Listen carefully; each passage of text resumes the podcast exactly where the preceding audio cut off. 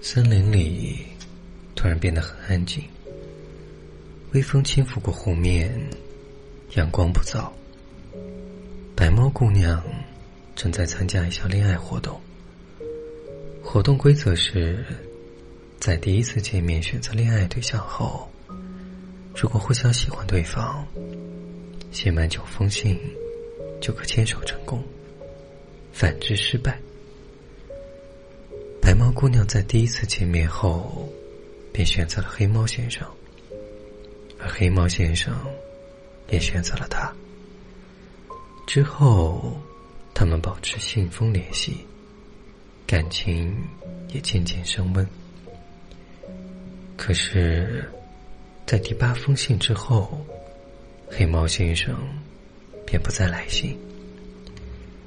尽管白猫姑娘每天都会习惯性地望向窗外，期盼白鸽邮差的到来，因为这样她就能第一时间收到他的回信。可是她等了好久，邮箱里依旧空荡荡，她心里渐渐有些失望。终于白猫下定决心，她要写完最后1封信，就算她不喜欢他，她也要对这段感情画上一个句号。虽然这个句号不太完美，她趴在窗台上，眼睛一直盯着没有来的邮箱，万分焦急。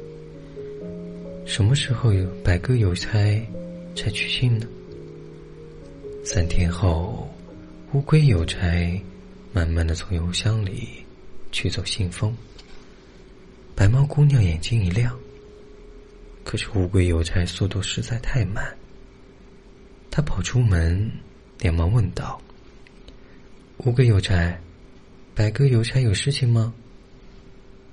乌龟邮差慢悠悠地回答：“他生病了，我来接替他的职位。”他万分焦急，恳求道：“乌龟邮差，这封信对我很重要，你能不能加急送啊？”乌龟邮差将信封放入包裹，露出一个标准的微笑：“好的，白猫姑娘，不过欲速则不达，我会尽快为你安排的。”日子一天天过去，白猫姑娘从开始的期盼到后来的灰心，在她心里，她已经不喜欢他了。这天，白猫姑娘正在采门前种的小蘑菇，她忽然听到一道熟悉的声音，她扭头起身。黑猫先生害羞地朝她说道：“白猫姑娘，你好。”她的心好像被火花击中，原来她还是喜欢他的。可是她为什么不回信呢？白猫姑娘心中有太多疑问，可是看到她手中的栀子花，他们相识的回忆瞬间涌上心头。“你不是说你最喜欢栀子花吗？”黑猫先生不好意思地挠了挠头，“所以我买来送给你。”白猫姑娘曾在他们的来信中说过她喜欢栀子花，她只是不经意地提了一句，她竟这样伤心。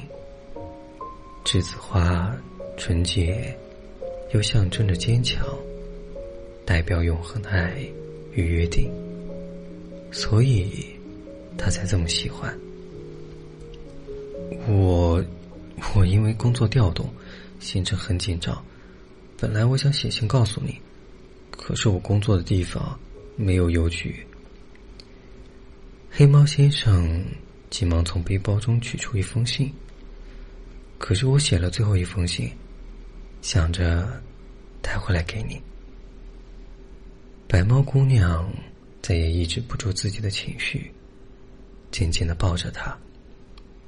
你不必说了，我知道了。